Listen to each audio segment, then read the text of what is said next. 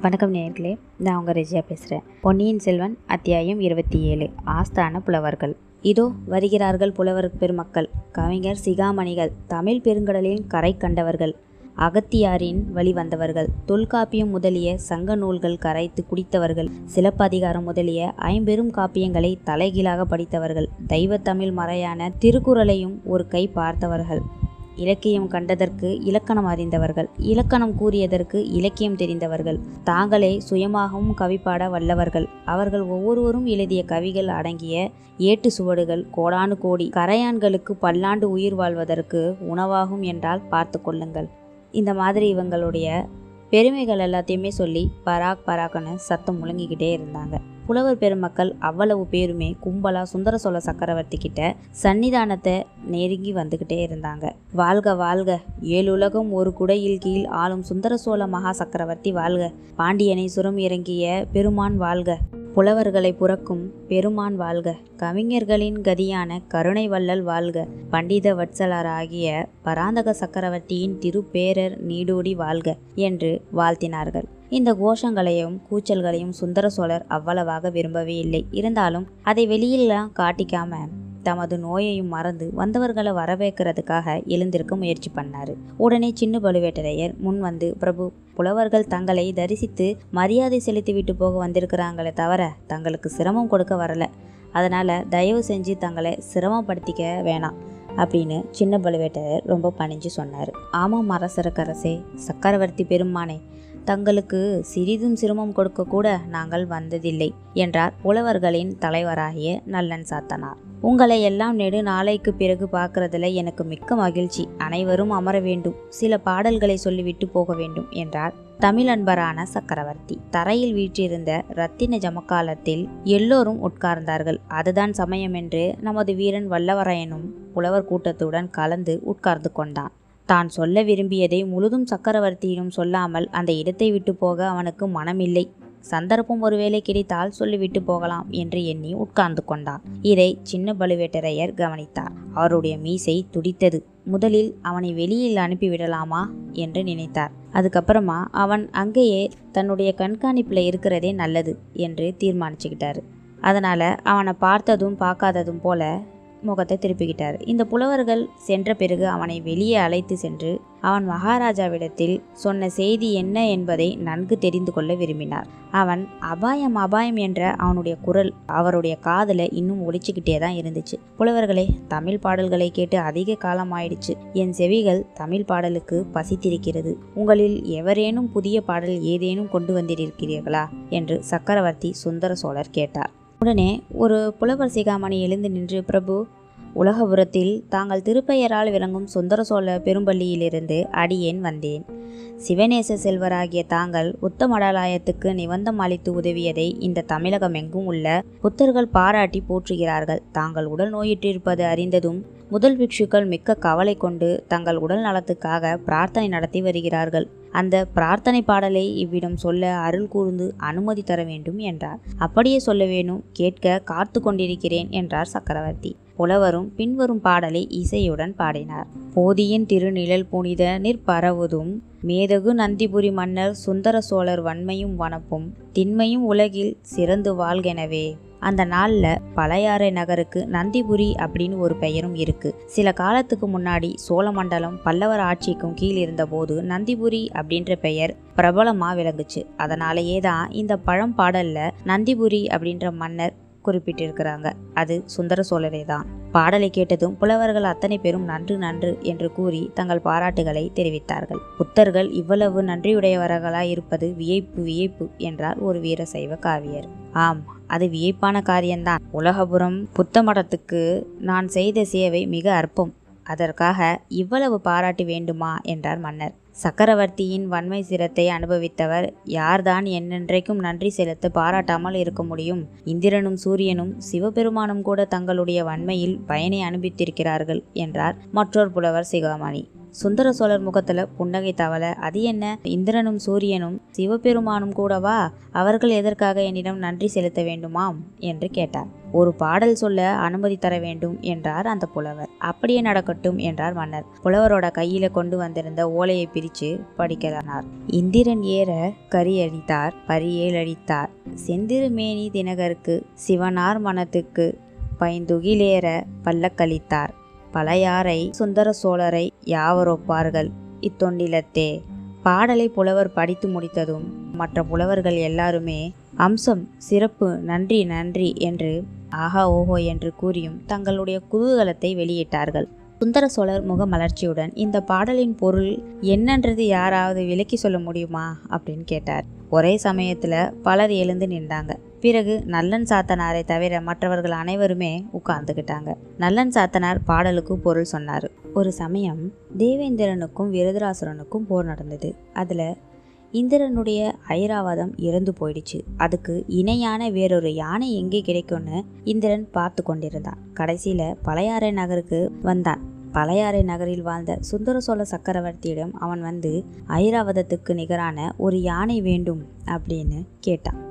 ஐராவதத்துக்கு நிகரான யானை என்கிட்ட இல்லை. அதை விட சிறந்த யானைகள் தான் இருக்குது அப்படின்னு சொல்லி இந்திரனை தமது யானை கொட்டாரத்துக்கு அழைச்சிட்டு போனார். அங்கே குன்றங்களைப் போல நின்ற ஆயிரக்கணக்கான யானைகளை தேவேந்திரன் பார்த்துட்டு எதை கேட்கறது? அப்படின்னு தெரியாமல் திகைச்சு போய் நின்றான். அவனுடைய திகைப்பை கட்ட சுந்தர சோழர் தாமே ஒரு யானையை பொறுக்கி இந்திரனுக்கு அளித்தார். அந்த யானை எப்படி அடக்கப் போகிறோமோ எப்படி ஆளப் போகிறோமோ என்று யோசித்து கொண்டிருந்தான் இந்திரன். நம் வஜ்ராயுதத்தினால் கூட முடியாதே என்ற பீதி இந்திரனுக்கு உண்டாகிவிட்டதை கவனித்த வஜ்ராயுதத்தை விட வலிமை வாய்ந்த ஒரு அங்குசத்தையும் சுந்தர சோழர் அளித்தார். பின்னர் ஒரு காலத்தில் செங்கதிர் பரப்பி உலகமெங்கும் ஒளி தரும் சூரிய பகவானுக்கும் ராகு என்னும் அரக்கனுக்கும் பெரும் போர் ஒன்றும் உண்டுச்சு. ராகு தினகரனை விழுங்க பார்த்தான். முடியவில்லை. தினகரனுடைய ஒளி அந்த மாதிரி ராகுவை தவிடுபொடி ஆக்கிடுச்சு ஆனால் சூரியனுடைய தேரில் பூட்டிய குதிரைகள் ஏழும் ராகுவின் காலக்கொடி விஷத்தினால் தாக்கப்பட்டு இறந்து போயிடுச்சு. சூரியன் தன் பிரயாணத்தை எப்படி தொடங்குறது அப்படின்னு திகைச்சு போய் நிற்கையில் அவனுடைய திக்கற்ற நிலையை கண்ட சுந்தர சோழர் ஏழு பெரிய புதிய குதிரைகளுடன் பகவானை அணுகி ரதத்தில் இந்த குதிரைகளை பூட்டிக்கொண்டு சென்று உலகத்தை உய்விக்க வேண்டும் அப்படின்னு கேட்டுக்கிட்டாரு. தன் குலத்தில் வந்த ஒரு சோழ சக்கரவர்த்தி இந்த மாதிரி சமயத்தில் செய்த உதவியை சூரியனும் மிக மெச்சு பாராட்டினான் இன்னும் ஒன்று சிவபெருமானும் பார்வதி தேவி திருமணம் நடந்தது. பெண் வீட்டார் கல்யாண சீர்வரிசைகளுடன் வந்திருந்தார்கள். ஆனால் பல்லக்கு கொண்டு வர தவறிவிட்டார்கள்.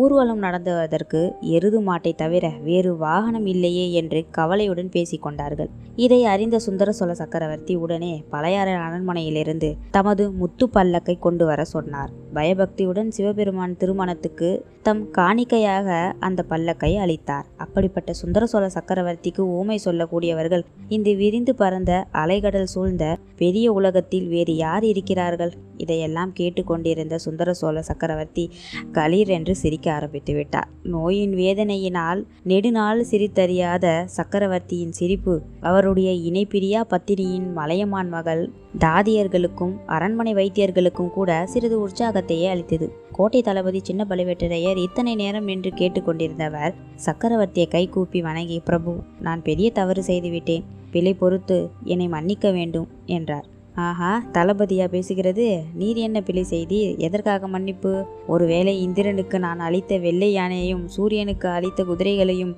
திருப்பி பறித்து கொண்டு வந்து விட்டீரோ? சிவபெருமானிடமிருந்து சிவிகையையும் பிடுங்கி கொண்டு வந்து விட்டீரோ?